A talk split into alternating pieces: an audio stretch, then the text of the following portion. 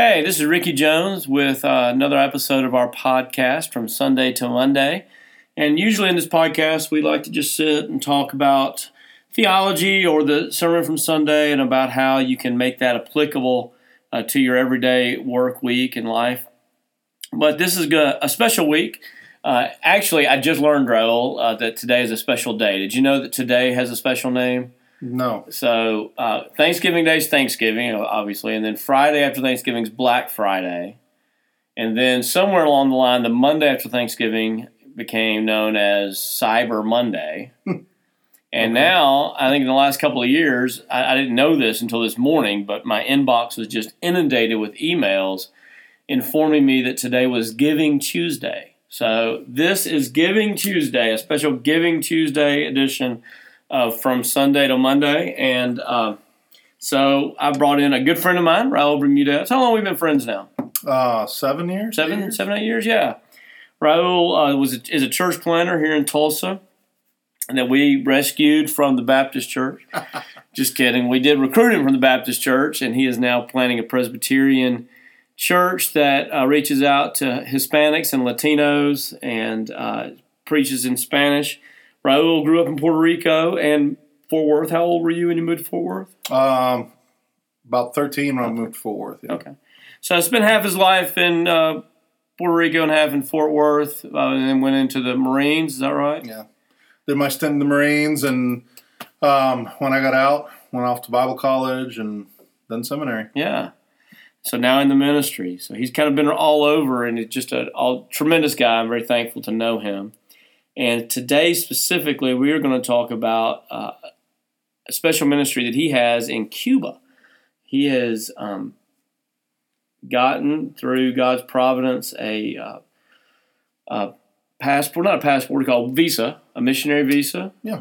And uh, it goes to Cuba four times a year, taking missionary teams, and now has the opportunity to start a house church in Cuba. So we're just going to talk through that and I think you'll be uh, you out there in radio land will be just as uh, fascinated and interested uh, in this story as I am. So, Raul, tell me a little bit.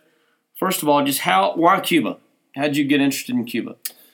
Well, uh, growing up in Puerto Rico, we have a lot of similarities with with the Cubans, um, particularly with our history and struggle against Spain, and um, even our flags look almost identical. Hmm. So we share a lot of the heroes and a lot of the a lot of the history and the music and all that, and, the, uh, and also the food. Yeah. Uh, so always had this interest in Cuban music and Cuban folklore and all that.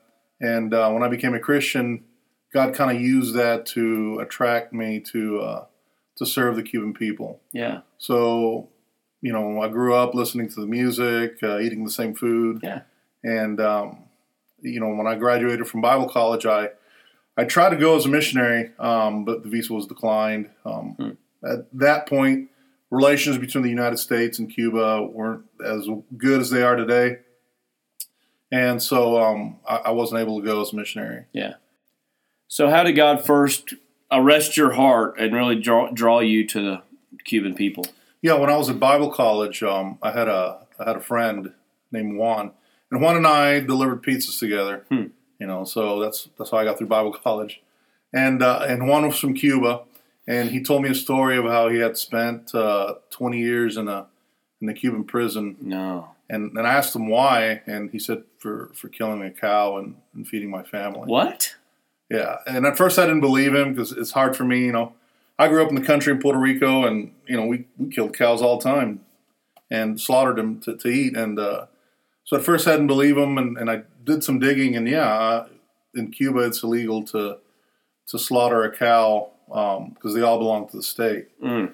So um, his, his, story was feasible. So he, he started telling me about how he got on the raft, spent three days and four nights in the middle of the ocean, mm. um, just to make it to freedom. And uh, that that really tugged at my heart. Yeah. I could sense and hear the desperation in his story and in his voice. And as a Christian, you know, um, you want to give people hope. Yeah. And we know that our hope is in Christ. And um, uh, it just it just opened up a whole new world to me. Yeah. It's hard as, a, as an American. It is just hard to put my mind around, wrap my mind around people living under that kind of oppression where they are willing to risk their lives to get away from their country. Yeah, it, it, we take our freedom for granted. That's for sure. Yeah. Um, when we're hungry, we just go to the grocery store and pick up whatever we need. Um, and you know, we have the freedom to say anything we want about our leaders or our congressmen or whatever, disagree, mm-hmm. and, and still have a civil society. There, you, you don't have the right to disagree. Mm. You, you don't have the right to voice your opinion. Wow. Well, man, that's uh, makes it clear why you would want to go there. Now, you said you, you when you first applied for a missionary visa, you were turned down. So, how did you get the opportunity that you have now? Yeah, several years later, um, I was able to. I, I, got an invitation to go with the uh, baseball ministry team. Yeah, and uh, River Oaks was kind enough to to support me in that and send me. And um, when I went down there, I made instant friendships. You know, since both cultures, Puerto Rico and Cuba, are, are so similar and so close, and we share, share a lot of, of history together.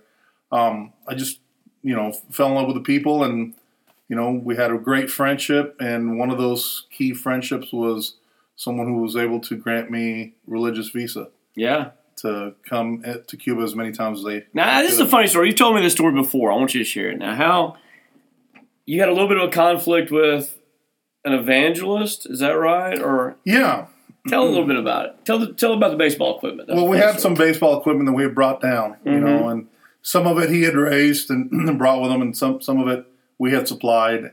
And our understanding going down there was that baseball equipment was going to go to the house churches for evangelism. Yeah. So the kids can come and, and play baseball. You know, uh, baseball equipment is very expensive. Yeah. So and, and, Cubans are crazy about baseball. Baseball is king in Cuba.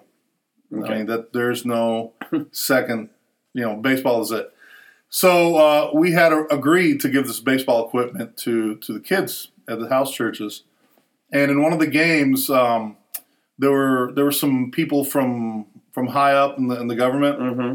They were playing baseball. It was all very very nicely done. I mean, mm-hmm. um, they didn't behave badly, but the gentleman who brought the equipment uh, with him um, gave the equipment to to the state and not uh, to the to the church.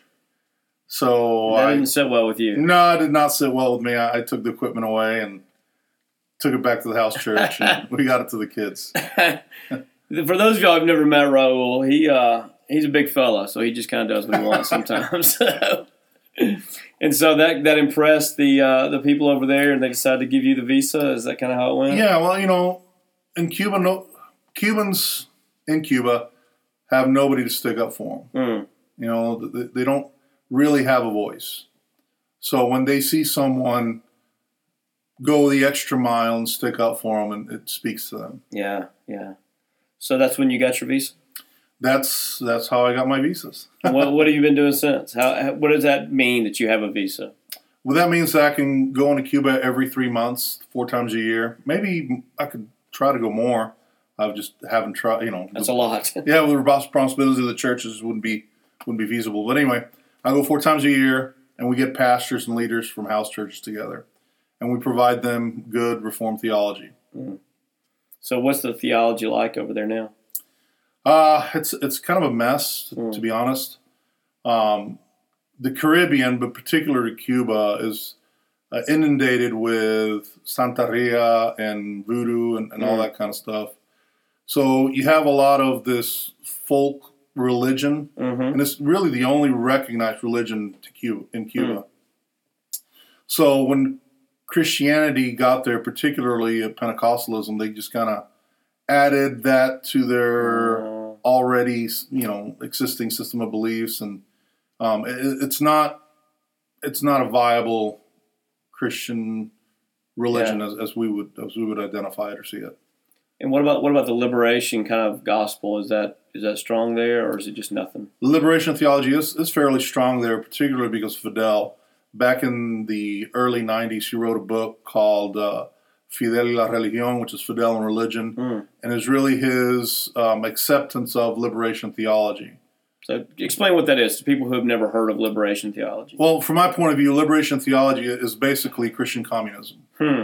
Um, mm. You know, if, if there are poor eh, eh, somewhere and I've got an AK 47, then I should support revolution and to be able to feed the the poor. Mm. Um, I think it's a violent theology, Mm. and I think it's proven so in Latin America, Mm. particularly in in uh, uh, Nicaragua and uh, in Ecuador.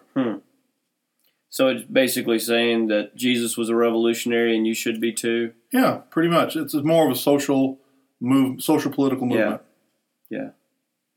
Okay, so what? Um, the big news this week from from Cuba is that Fidel has, has passed away. He's dead now. Is that a good thing? What do you what, what do you foresee as the? Obviously, you're not a prophet, but what do you uh, what do you foresee as the changes over there? Well, I think first of all, as, Christians, we don't we don't celebrate anybody's death. You know, Mhm. I, I think that's that'd be counterproductive. Um, but we did see a lot of Cubans celebrate Fidel's death, and, Yeah. and you know we might lose track of or side of why they did that. We have to remember that within within the first years of the revolution, you know, he had thousands of people shot. Mm, Um, he took thousands of people's homes. He split up families. I mean, it was not a good thing. And for years, you, you know, these people have lived with that pain and that uncertainty of when is uh, we going to have justice. So Yeah. when Fidel died, uh, for a lot of these guys, it was it was justice. yeah, It was uh, justice was long long due, long overdue. So I think what this means for Cuba, uh, we don't know. yeah, I don't know. Um, particularly uh, with Raul being in power. yeah, Um, Raul's uh, a little bit more bloodthirsty Hmm. than, than Fidel. He kind of glorifies war and that Hmm. sort of thing. And uh, he doesn't have the respect that Fidel does or did in, in the island. Um, so Cubans are kind of living in the what's next. wow. We really don't know. Yeah. Well, that's interesting to hear about uh, Raul Castro. I, uh, I don't know anything about him, of course, and I think a lot of people in America just kind of assume that everything's going to get better now, um, not really understanding what it's like for a nation like that to go through instability. Transitions are often really bloody and, and can be extremely dangerous times. Yeah, particularly in Latin America. Yeah, we don't have a history of uh, peaceful transitions. yeah. I guess we should be thankful for uh, for elections to go well. Really, know, absolutely. one, one or two people getting beaten up beaten up in a polling place is uh, huge news in America, which is or the United States. Latin America is also America. There you go. trying to learn, trying to learn. Well, what was it like? Uh, how, how did talk a little bit about Castro, Fidel Castro, and, and the church in, in Cuba? How he kind of programmed Christianity out of the culture and what it was like for pastors. What what did he do?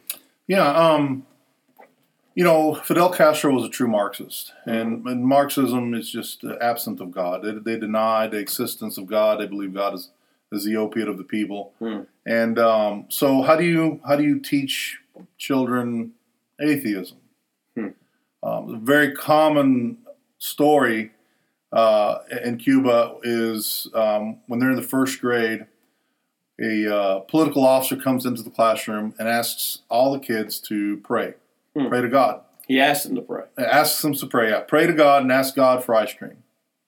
And the political officer will, will taunt and say, "Come on, uh, please ask God for ice cream." And somebody will ultimately get up and, and ask God for ice cream. And of course, nothing happens. hmm And then the political officer says, Now, ask Fidel Castro and the revolution for ice cream. And as soon as a kid does, in comes in the ice cream. Huh. And the political officer says, You see, there's no God, only revolution. Wow, that's that's pretty sinister when you think about it. Yeah. And, and they start right there at first grade, just combating right, Right. there. Yeah, that's that was um it was a common story. I'm not sure if it's still Yeah. that way today. Yeah. But certainly on from the onset of the revolution that's that's the way it was. Wow. Using ice cream to convince people that God doesn't exist. Yeah. I mean even it was even uh, uh, pastors for a time were prohibited from preaching. Really? Yeah, I've got a good friend of mine, Hector, who uh, who was removed from his pulpit on Sunday morning and taken to a sugarcane plantation for several years. Now you mean like kidnapped? No, not kidnapped, arrested. Arrested. Arrested Wow. for being a pastor. This is in the '60s, yeah. early '60s, um, where they were trying to eradicate religion um, in Cuba. So, um, you know, this pastor, along with many priests and other clergy, were taken to uh, sugarcane plantations and cut sugarcane for several years. Wow.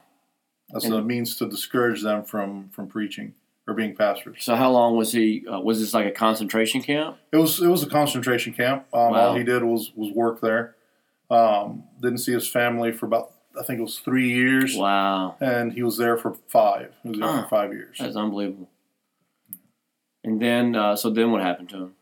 Uh, he he got out and um, he continued to be a pastor. Mhm. Um, got back to his congregation of about eight or nine. Eight or nine people. eight or nine people. And um, in the 80s, uh, with uh, Pope John Paul II visiting Cuba, things uh, eased up a bit, and his congregation grew to 20s, 30s, something somewhere Wow. in there. So he faithfully pastored a congregation of eight people for twenty years. Yeah, he he's been a, the same. He's been the pastor of the same congregation for 40 years. Wow.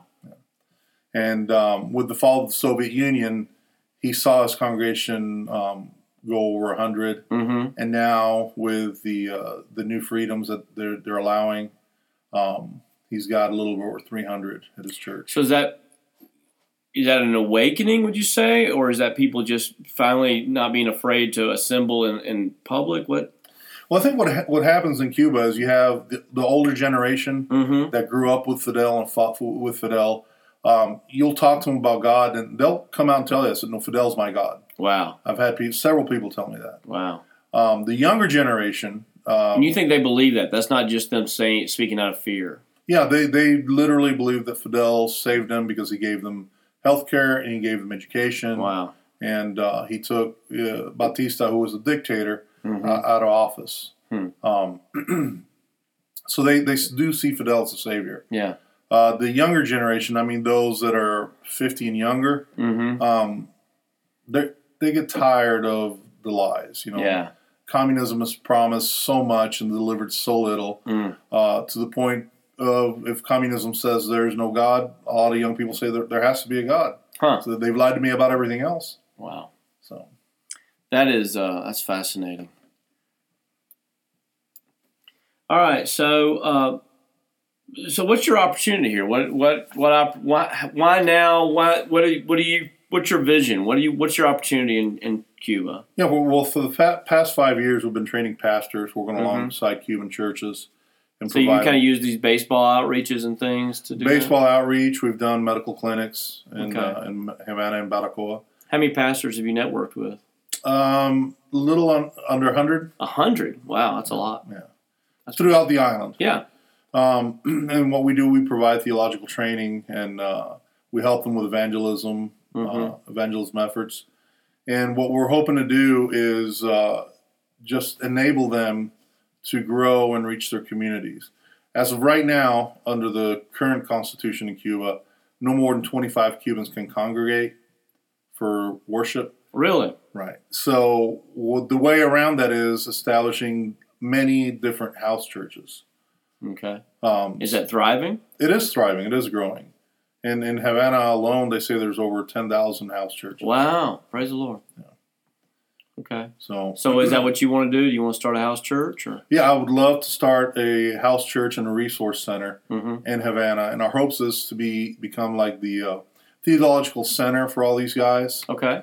uh, so that uh, we can connect. And, Ha- and Havana's is like there's a saying in Cuba that Cuba is Havana and everything else is palm trees and coconuts. So having having a headquarters in Havana or a central meeting place as Havana would be great. okay. Um, and we're hoping that through this uh, center, people will be able to connect Mm-hmm. and uh, get the training that they need um, and become a resource for their ministry and their lives. So your vision is not just to have a house church, but to have a house seminary as well. Yeah, house seminary, uh, also a uh, uh, after school feeding program for the neighborhood Mm-hmm. where the kids can come and, and get Cool. food and get nourished and hear the gospel. There you go. Maybe give them ice cream. Yeah, maybe give them ice cream. well, that's great. That's a that's a great vision. How can we? Uh, how can I? It's Giving Tuesday. How can I help this mission succeed? What do you need to make this happen? Well, uh, the the three P's, you know, pray, pay, participate. Okay. So, of course, pray for us. Pray for the Cuban people. Mm-hmm. Pray for the Cuban pastors, and then um, help us uh, e- economically. Yeah. You know, give towards this endeavor. What do you need? Uh, we need fifty thousand dollars. Fifty thousand dollars. That doesn't sound like very much. I need a lot more than that to build a church here. No, but with fifty thousand dollars, we'll get us a house and we'll be able to renovate it and have a good central place uh, for the Cuban people there. Will you have the, the, the workers there to renovate it? Oh yeah, the, the work and the materials won't be a problem. Okay. Why is that? Um, so there's plenty of work in Cuba. Oh, really? Yeah, and then and cement and rebarb and all that's easy to come by there. the government won't stand in your way or anything? No, because we're not building a standalone church. We're, we're building and renovating a house. Okay. Okay. So, Great. So is uh what's the what's the name of your ministry? How can we give to this this great effort? At fifty thousand dollars, we should have that raised by the end of the afternoon. What what how, how do we give? uh, contact River Oaks. through Okay. River Oaks, and they'll get uh, the ministry the money to to Alma Cuba. All right. So the way one way to do that is to uh, go to our website riveroakstulsa.com and you'll see a click to give link there, and uh, we'll have some other ways uh, for you to give as well. Uh, does Alma Cuba have a website? No, No website for Alma Cuba. no, not yet. It's, it's best to keep kind of stay under the radar screen if you're re- reaching to Cuba, huh? so if you give it, if you give make a get contribution to River Oaks and put Cuba on it, we promise we're not going to take any of Raul's money. I would never, I would never steal from this guy. He's bigger than I am. So I wouldn't steal from him if he was smaller than me, but uh, especially not in case. Well, man, this has been a great 20 minutes. I think you've taught us a lot about Cuba. Yeah. Uh, is there anything else you, you anything you want to say? You have a wife who's Cuban. Yeah, my wife's Cuban. Tell us about her a little bit. What was her Uh, ministry experience? Yailing, uh, she was a house leader for uh, church in Baracoa. Yeah. Two house churches in Baracoa. She had two house churches. Two house churches, yeah. So, uh, does she is she the preacher in the house? Does she ever No. tell, does she ever tell you that she's a better preacher than you oh, are? she does say that, she's not. and you have two daughters who were born in Cuba. yeah, we've got two daughters that, that were born in Cuba, um, Vasti and Ellis, and uh, they're gorgeous girls. They are. They are special. Are they enjoying uh, America and living in the suburbs of Tulsa? Oh, they love it. Yeah, they're they acclimated fairly quickly. Great. That's great. Well, thanks so much for listening to us for another uh, episode of From Sunday to Monday. I hope this has been informative to you. I hope it's been encouraging to see how the Lord has thrown open a door in Cuba, and I hope you will prayerfully consider uh, how you can bless Raul and, and bless this effort. Thank you so much. We'll talk to you next week. Goodbye.